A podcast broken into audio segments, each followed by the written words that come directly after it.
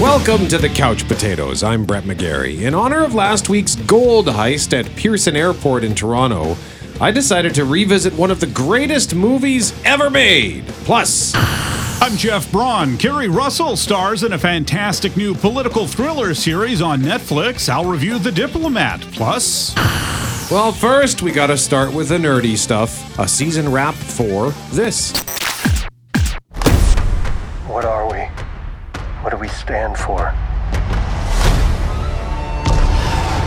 I'm going to Mandalore so that I may be forgiven for my transgressions. Hang on, kid.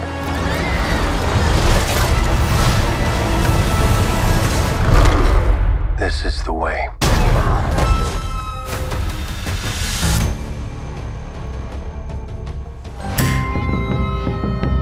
The Mandalorian Season 3 wrapped up this past week on Disney Plus. The Star Wars series is one of the biggest streaming shows out there, although, depending which headlines you read or who you listen to, you might come to believe that it's a failing piece of crap and its ratings are dying which simply is not true. But the quality of season 3, well, that's entirely up to you.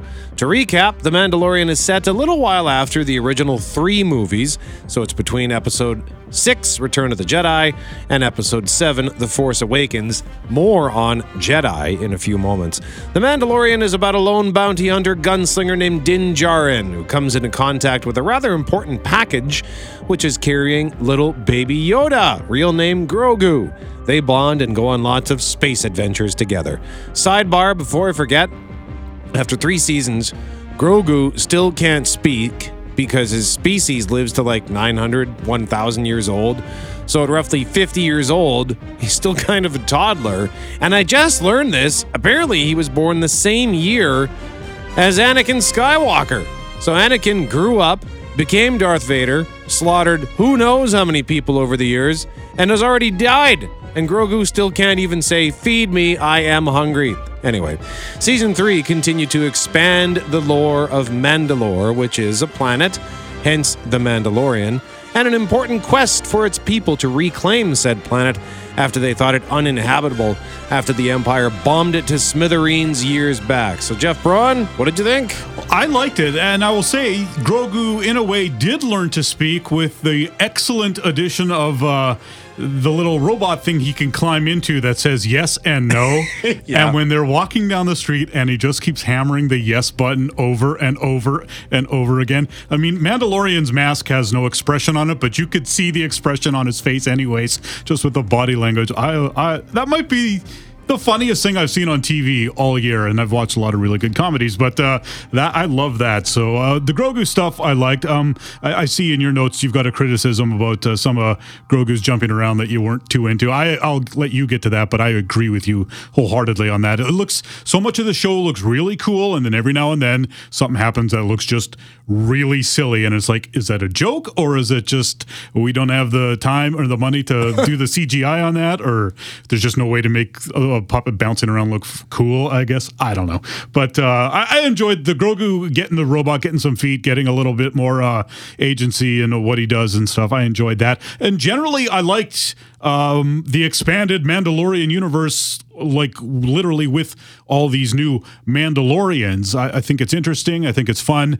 I think the hard part about it is the fact that they all have to wear their helmets all the time. So it's just watching a bunch of faceless people can it can be a little bit tough. And I'm you know, not paying enough attention or too stupid to whatever to I get them confused because they all kind of look the same to me. I know they try and make them each one look a little bit unique, but a lot of them still they're not, you know, all the same. Like stormtroopers are all the same, but there's still I was like, am I supposed to remember what this guy's done in other episodes? Because I don't.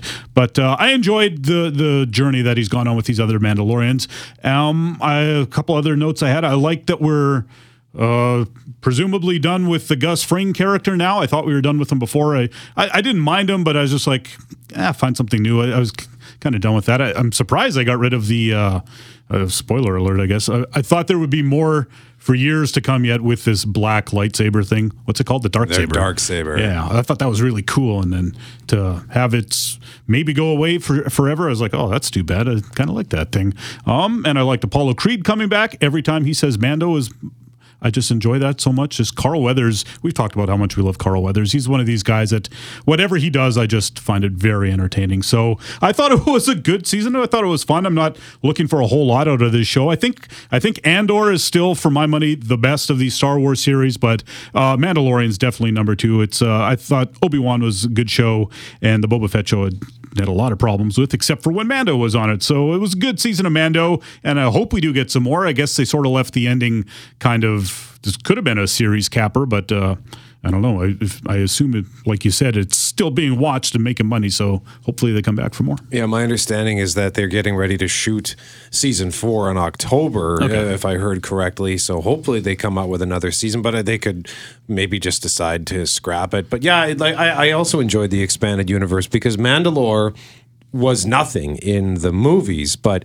in the Clone Wars cartoon, it was pretty big. Oh, yeah. And it also played a role in Rebels, uh, but because we saw Bo Katan Kryze pop up throughout these cartoons.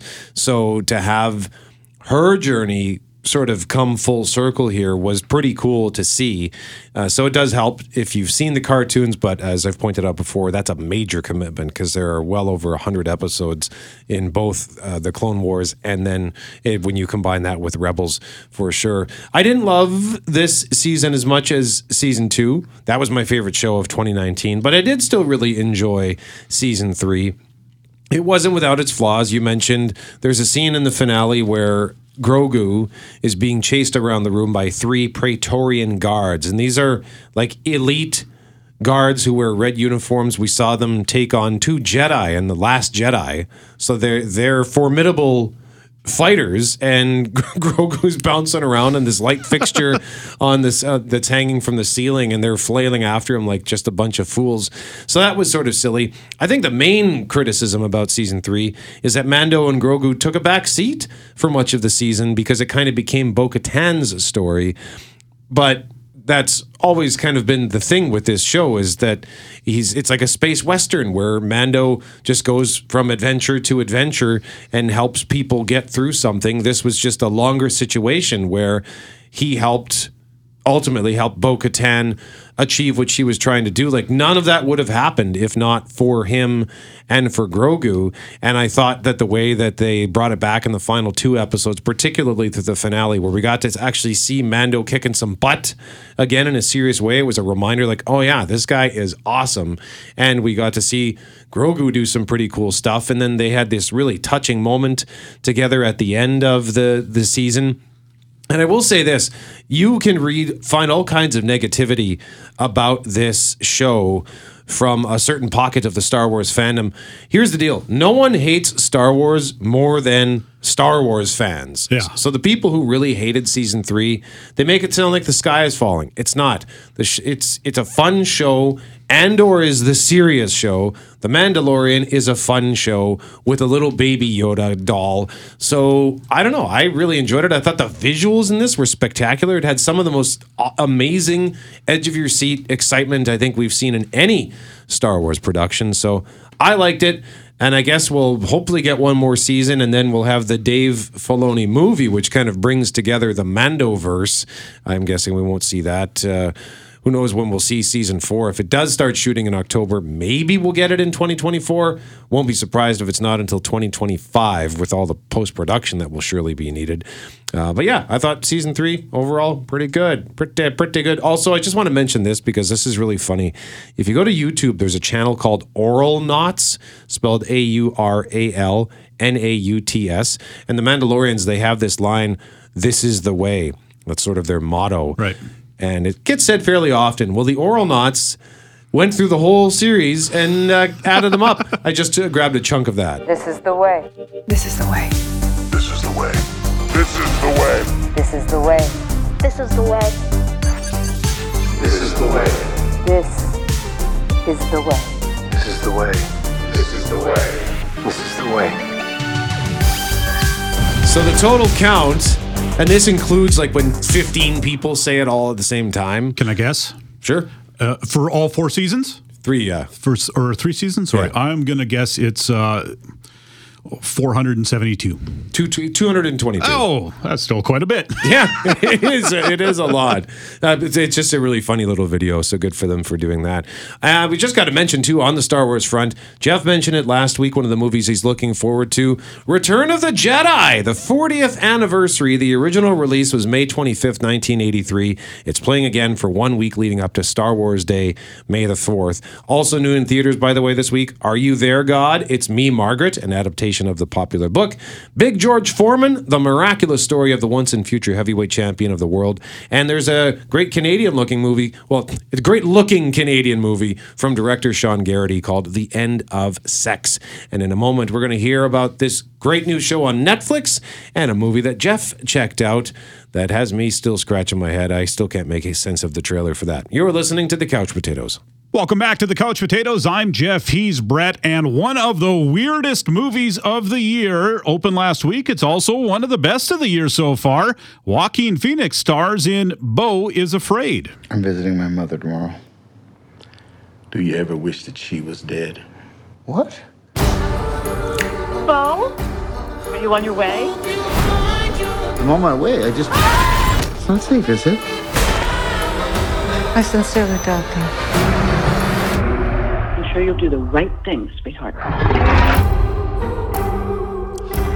Beau is Afraid comes to us from writer director Ari Aster, who has been a horror guy and an acclaimed one at that, whose first two movies were Hereditary and Midsommar. I've not seen either of those because of my aversion to horror, but I gave this a shot because it was said to be a comedy. Now, there are still some kind of nightmarish images in the movie, but it is not a horror movie. It is very weird, though, and it's very long. And if you are not at all adventurous in your film going, if you like your movies to have a kind of a clear cut story with a plot that makes sense from wire to wire, or you can't sit still for three hours, don't bother seeing Beau is Afraid. For everyone else, it's a wild ride. It kind of runs the gamut of emotions and really gives you something to talk about afterwards.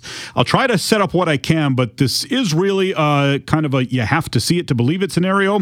We meet Beau at his therapist's office, as we heard in the clip there, talking about going to visit his mother. Uh, she lives in another town. He's nervous about it. He feels guilty, though, because he hasn't seen her in a while. And after his session with the therapist, he, we see him head home. And through Beau's eyes, and he is a guy who's riddled with anxiety every waking moment, the world is just a nightmare scape where literally every person walking by wants to harm him in some way. He's terrified and he has to literally sprint into his building and into the safety of his disgusting little apartment uh, because people are just coming after him. Now, it sounds like horror, but it's mostly played for comedy as everything is greatly exaggerated and can't possibly be real. It's very surreal, like his elevator door that never opens properly and it's always throwing sparks and j- violently shaking and stuff. Uh, he's worried, you know, the elevator will break down and kill him every time he gets in it. And so, you know, he tries to get to his mom's house in another town, and everything he tries to get there backfires. It's very much like the kind of unsettling dreams that we sometimes have, where even a simple task is thwarted at every turn. I used to have this recurring nightmare where I was almost late to do a newscast and try as I might, I just couldn't get the 20 steps to the news booth in time. Uh, it's that sort of a thing, and it's three hours long. So um, if you do yourself suffer from anxiety, maybe don't see this in the theater. Maybe wait till it comes at home so you can take a pause every now and then. Aster smart though, because every half hour or so he does change up the movie greatly. Beau finally does get a little bit ahead in his journey. So it starts with this chunk in his neighborhood, like I was talking about. Then there's a chunk with some strangers who try to help him, who are played wonderfully, by the way, by Amy Ryan and Nathan Lane. There's a chunk of the movie set in the woods that I couldn't explain if I wanted to. And then after all that, there's another hour runtime of movie. Again, three hours long. I will say that it is kind of worth the runtime. I was never bored. It never dragged. It's kind of masterfully paced, but after three hours, my butt was pretty sore. Um, I bet he could have shaved 30 minutes off of it too. I went with my girlfriend. She said the same thing about, she's like, he could have cut half hour out of that, no problem. I don't think it's the sort of movie I'll watch maybe more than twice ever, although I will say that I wrote that note the day after the movie, and now it's been two days since I've seen the movie, and I actually already kind of want to see it again because I've read about it and I've heard things about it. It's like, ooh, I didn't pick up on this and that. So, uh, anyways, the three hours, find a recliner seat theater if you're going to go see it. Joaquin Phoenix is terrific. Um, aside from being afraid and uh, having this anxiety, like I mentioned, he's also confused a lot. He's bewildered a lot and he's sad as well. The poor guy's just going through a roller coaster. Uh, it's very absurd, but Phoenix keeps it grounded. Even if you can't believe your eyes of what's going on around him, you do believe how he's feeling about everything that is going on around him. I think if the Oscars were held today, he'd win in a landslide, but they're almost a year away, so impossible to make any predictions. I would think he would be nominated, most certainly, but he's also going to play Napoleon in a Ridley Scott epic later this year, and that's the sort of thing that's got Oscar written all over it. So maybe he'll get two nominations next year. Who knows? We'll, we'll find out when we uh, get there. Uh, you know, uh, the movie I think it's a true original and those are becoming increasingly harder to find. We've been saying that for years. And I would say that as much as uh, we talked about this last week, as much as I'm looking forward to the summer of sequels over the next few months, finding a real unique gem like this, I think is cause for celebration. Again, super weird, but I feel like I was mostly picking up what they were putting down. Although the ending I wasn't sure about. It kind of feels like it has two endings, and the second one didn't seem necessary. And there's a lot going there that I wasn't really sure what was happening and then I've, I've been meaning to read some more about that. I think I'd like to see it again first, see if I can't figure it out for myself. But uh, there's a lot of good stuff going on in this movie. There's a great post show discussion to have afterward with whomever you go to see it with. It's a bonkers movie. I was gripped by it for every one of its 179 minutes. Four and a half couch cushions out of five. I would maybe give it five out of five, aka the sectional, if one day I can figure out the ending. All right. So, in the meantime, still to come, we're going to hear what Jeff thinks about this new Netflix show, The Diplomat, which has been perched at number one for a few days now. And I got to tell you about the Hall of Fame classic film that I watched and then the subsequent sequels that I watched. You are listening to The Couch Potatoes. Welcome back to the Couch Potatoes. I'm Jeff. He's Brett. And just a week after I finished watching The Night Agent on Netflix, the streamer has thrown another political thriller series at us. Keri Russell stars in The Diplomat. Ambassador Catherine Wyler, Prime Minister Nicole Trowbridge. Welcome. Sir, it's an honor to meet you. Ah, honor to be met. Someone is luring a strike force into the Persian Gulf. The president is sending you to stop a war before it starts. Not butter a crumpet. Welcome to London, Ambassador Wyler. Tell me how. I'm the ambassador's wife. My husband was an ambassador for a long time. This will be an adjustment. You need to lean into the Cinderella thing. I'm not doing this the way you would. That's fine, just don't do it wrong. Not great. Russell plays Kate Wyler, a high powered American diplomat. She's married to Hal, played by Rufus Sewell, who's also been a high powered diplomat in the past. Usually they're involved in Middle Eastern affairs, and the series begin with Kate believing she's about to be sent to Kabul, Afghanistan. But nope, she's just been named the U.S. ambassador to Great Britain, so she's off to London. The posting doesn't make sense to her, but we soon find out some of the behind the scenes machinations going on. Further complicating matters is the fact a British warship has just been hit by a missile off the coast of Iran. And further, further complicating matters is the fact that her husband, Hal, is a slippery fellow, not in a treasonous sort of way, but he's always working angles no one can imagine and complicating things for everybody in around him. So there's a lot of intrigue and who do you trust and what's really going on. And it's kind of got a West Wing vibe too, because a lot of it's in uh, government offices. I will say the first episode was kind of tough to grab hold onto. You know, there were a lot of names and places and it was moving pretty fast. So keeping up was a little tough, but I eventually settled into the rhythms of the show. And by the end of the second episode, I was hooked hard. Uh, they reeled me in proper. Unlike The Night Agent, which had quite a bit of action, gunfights, that sort of thing, The Diplomat is much more talking, but somehow it's even more thrilling. On paper, you'd think it'd be kind of dry, but it's got pizzazz. Uh, like I says, it moves and it creates genuine intrigue. Most of the credit probably has to go to the writing. The performances are great as well, though. Keri Russell, always great. Last seen in The Americans, for which she was not appreciated enough. She's smarter than most people around her. Her character, and she knows it. She that doesn't always work to her advantage, though. Her husband Hal also super smart, and he also knows it. And we learn more about their relationship as the series goes along. It's pretty pretty interesting.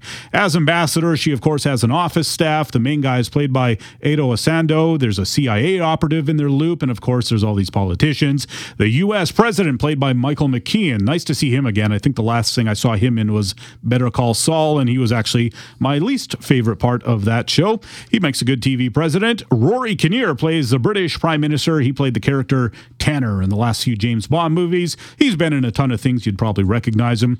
I still have a few more episodes to go. Three, I think. There's eight in total. They're all just under an hour, and I can't wait to see how it all plays out. So I've been enjoying The Diplomat on Netflix this week. Rory Kinnear also played Frankenstein's monster in that uh, Penny Dreadful show that I Oh. liked from a few years back. Yeah. and he was excellent. He's a good that. guy. Yeah, and really menacing, but also very sad. Uh, so that sounds cool. I, I'm wanting to check it out, but good lord, there's just so much content, and and it's it's especially difficult to consume new content when because I've gotten in this habit of revisiting like all old. mo- I- It's I I keep trying to find movies I haven't seen, and, and ultimately I just end up going back to a movie that I haven't seen for a while. Yeah. And this next choice was inspired by last week's news of this gold heist at Pearson Airport in Toronto, something like $20 million worth. So, uh, you know, a few of us got to talking about heist movies, and you cannot talk about heist movies without You Want to knock over a casino? Three casinos? Ocean's 11. We're just supposed to walk out of there with $150 million in cash without getting stopped? Yeah. It is a Hall of Fame movie, so of course I had to watch it again. Why do this? Because the house always wins. Unless, when that perfect hand comes along, you bet big, and then you take the house. Been practicing this speech, A little bit. Did I rush it? Felt like I rushed That was it. good. I liked it. 22 years old already, if you can believe that. Made in 2001. What a great movie. It's a heist comedy with a stellar cast, including George Clooney, Brad Pitt, Julia Roberts, Matt Damon, Bernie Mac, the late Bernie Mac, Don Cheadle, Elliott Gould, Andy Garcia, Casey Affleck, Scott Caan, and Carl Reiner. There was a sequel in 2004, Ocean's 12, a threequel in 2007, Ocean's 13, and then an Ocean's 8, which we will touch on first. The, that first Ocean's 11, by the way, was itself a remake of a movie from 1960 starring The Rat Pack. I have seen that as well. I'd be willing to give that a rewatch, but uh, I wasn't too impressed with that. Have you ever seen the original? No, I've never seen it. So, but and you're not making me want to rush out and see it anytime soon. That first one. Yeah, I rent. I think I rented it from somewhere, and I just I don't know. I was sort of underwhelmed. But that first Ocean's Eleven was so poppy and colorful and buzzy, and a movie made in 1960 was a bit more uh, moderate in its pacing and whatnot. And it's funny how this. The original Ocean's Eleven stands out so well because with that excellent cast, we get to know. We don't get to know all of the characters, but we at least get to know enough about them to know what they bring to the team, to know their strengths, to know their weaknesses, and they all get these really great moments. It's just it's really well paced. So they've got this awesome story, this awesome plot. The plan is crazy with some great twists and turns throughout. But then we care about the characters and we want them to win, even though they're you know they're stealing a lot of money. They're stealing from a bad guy, but they're still stealing a lot of money. They're all criminals. But you, it wouldn't be any fun if it was just let's all go to the library and rent as many books as we can. So. Uh, Jeff, you uh, are a big fan of Ocean's Eleven, yeah? Yeah, oh, I love all these movies. Um, and it's just, it's just, it's just fun. I know we say that a lot, but this, it's pure fun. These movies, and they were born out of fun. The director Steven Soderbergh said, "I want to make a fun movie with uh, a bunch of my friends," and you know, it's and Clooney's like. Let's all sign up, and you got Brad Pitt, Matt Damon on board, and it- and it's like, well, let's go to Vegas because Vegas is a fun city. Like the only reason this takes place in Vegas is because these guys want to hang out together in Vegas for two months and get paid, and then they got paid for it, and they made a great movie in the process. These movies are like they feel like they're almost incidental to we want to go have fun and get paid for it and make a studio, you know, you know, pay pay for everything kind of thing. Because the twelfth, this Ocean's Twelve is in Europe. It's like let's go to Europe for the summer. Yeah, that sounds like fun. And let's go back to Vegas. Yeah, let's do that too. So it's just fun. You and you can just feel that fun just coming off the screen, and they're great. And like you said, but they're also it's also a really good heist movie. That first one, like that plot is genius. And I've seen this movie. I don't know, probably fifteen or twenty times. Yeah. and I know kind of the broad strokes of it, but it's such a detailed plot that you just can't. I can't memorize the whole thing. So it, every time you watch it, just like, you just get sucked into it all over again because you got to pay attention. Like, oh, what's going on? Why did they have to wear that? Why is they showing the dice dangling from the rear view mirror? That uh, 20 minutes later they tell you why they're showing that. And there's just uh, it's fun filmmaking from Steven Soderbergh, and the cast is having such a fun time. It's just uh, it's infectious. And if I were rating that movie, because I don't think I've never actually given it a formal review, The Sectional. Got to give it the sectional five couch cushions out of five. And should also point out, I mentioned that the late Bernie Mac, also the late Carl Reiner. I forgot that he passed in 2020.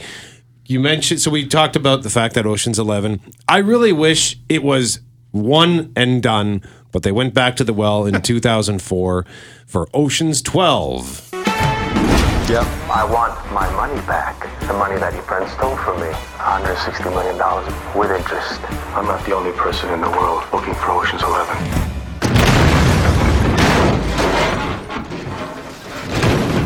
Huh. Ocean's 12. Now, when I say I wish that this was a one and done movie that would be revered for all time, because that first movie will be revered for all time, I don't hate the sequels. They're just, they can't hold a candle to that original. So in this one, their nemesis from the first movie is coming after them. So they, as Jeff pointed out, go to Europe because they need to steal something big. But it turns out there's someone else after them who is considered by many to be the greatest thief on earth. And he essentially is just looking to upstage them and have them admit that he's the best. How you doing? You doing all right? Oh, I feel great. For a dead man. Okay, good. Now you told me that he called it Ocean Eleven. Now who decided that? That's a good point. I'm a private contractor. All right, so Ocean's 12. I think the first time I saw this, to be fair, I didn't like it at all. Same. But there were a couple of things going on in that moment. Uh, I had gone to a like a day drinking party that day, and I took the bus home, and I was kind of tired and and you know half cut when I got home, and then I threw a Delissio pizza into the the oven, but I set it to broil, not bake. So I char broiled this pizza. I smoked out the entire house. My pizza came out like a hockey puck, so I was miserable. And then I watched this movie, which of course isn't as good as the first one, but I've watched it I think at least three times now, if not four, and I seem to be enjoying it more and more. It's not the same, but it is. It does still have its intricacies, and you still get those some great moments between the characters. And in this one, whereas the first one focused more on Danny Ocean, played by George Clooney, this one focuses a bit more on Brad Pitt's character, Rusty. So we learn a bit of we learn already knew, knew Ocean's background. Now we learn a bit of Rusty's background. So I don't know. I'm kind of uh, digging this movie the more often I watch it. What do you think? No, I feel exact same way. I didn't really like it the first time I saw it because, like you said, it was nowhere near as good as Ocean's Eleven, and it was. It has a bit of a different vibe and a, quite a bit of a different look, and that's just uh, Uh, Steven Soderbergh. Like, I think that guy just gets bored really easily with making movies if he's done it before. He's like, no, we got to do something really different. So it looks really different, which is kind of hard to you know when you're used to a sequel is supposed to kind of look like the first one but also like you every time i see it i like it more and more and more and so I, I, watched it a couple of years ago and i really liked it i should watch it again soon i know they also had some trouble getting they you know they kind of fast tracked it and it was hard scheduling all these people to be there together. So that's why like Bernie Mac has just gone from the movie for what feels like an eternity. And I think it had everything to do with his schedule. He wanted to be there more, but they just couldn't fit it in. So, uh, spoiler for Ocean 12, he gets arrested like half an hour into the movie and spends the rest of it in jail. Right. So, um, so it, had, it had weird kind of problems like that, but I think it's still fun. And it's, if you haven't, if you saw it once and didn't care for it, I would say watch it again because we both say it's uh, better on rewatch. I well, I own Ocean's Eleven on Blu-ray, so that's where I watch that. But you can watch Ocean's Eleven, Ocean's Twelve, and Ocean's Thirteen on Crave. It's available through the Stars channel, and we'll tell you about Thirteen, and then the controversial reboot. You're listening to the Couch Potatoes. I'm Brad. He's Jeff. We are the Couch Potatoes. I revisited this week all four Ocean's movies Ocean's 11, 12, and now let's talk about 13. It's a reverse big store. Doesn't matter if we win. As long as the casino loses. Which means that we have to rig craps, blackjack, slots, and roulette. All in our favor. Jeez, could you make it any more complicated? So in Ocean's 13, which came out in 2007, they're back in Vegas because their funder, the, the man who funded their adventures, Ruben, played by Elliott Gould, he's been muscled out of a partnership with Al Pacino, who's a new player in this one. So the team gets back, and then he Ruben has, uh, had a serious issue with his health as a result of that altercation. So the team gets back together, not to rob, but to exact revenge, to essentially screw up Pacino's new casino. So, but so it's like a reverse heist where they're they're trying to to like not benefit themselves but hurt someone else. I, I, I upon the second viewing because I saw it on the big screen and I've never been compelled to go back and watch it again. I liked it okay in the theater, and this time same thing. I, I liked it okay. It's got a cool plot. I enjoyed the hijinks and whatnot, but I found that you get almost nothing from any of these characters that we've come to love. It's just almost entirely plot, plot, plot, plot, plot. Even Al Pacino, he's got a couple of great moments, but other than that, meh, meh. Yeah, no, I agree. I outright didn't like it at all when I first saw it in theater, and then when I re I'd never watched it again until last year or the year before, and I thought, hey, you know what, this is this is pretty good, but it is by far the least of the three. And then finally, I also actually have this on Blu-ray, Kurt, because Warner Brothers sometimes sends us some Blu-ray movies. So I have watched it once, and this time I decided I'm going to watch it again. Ocean's Eight. So you want to hit a jewelry store? Not exactly. The diamond mine. Yes, that's exactly right. Or what? The Met. In three and a half weeks, the Met will be hosting its annual ball, and we are going to rob it.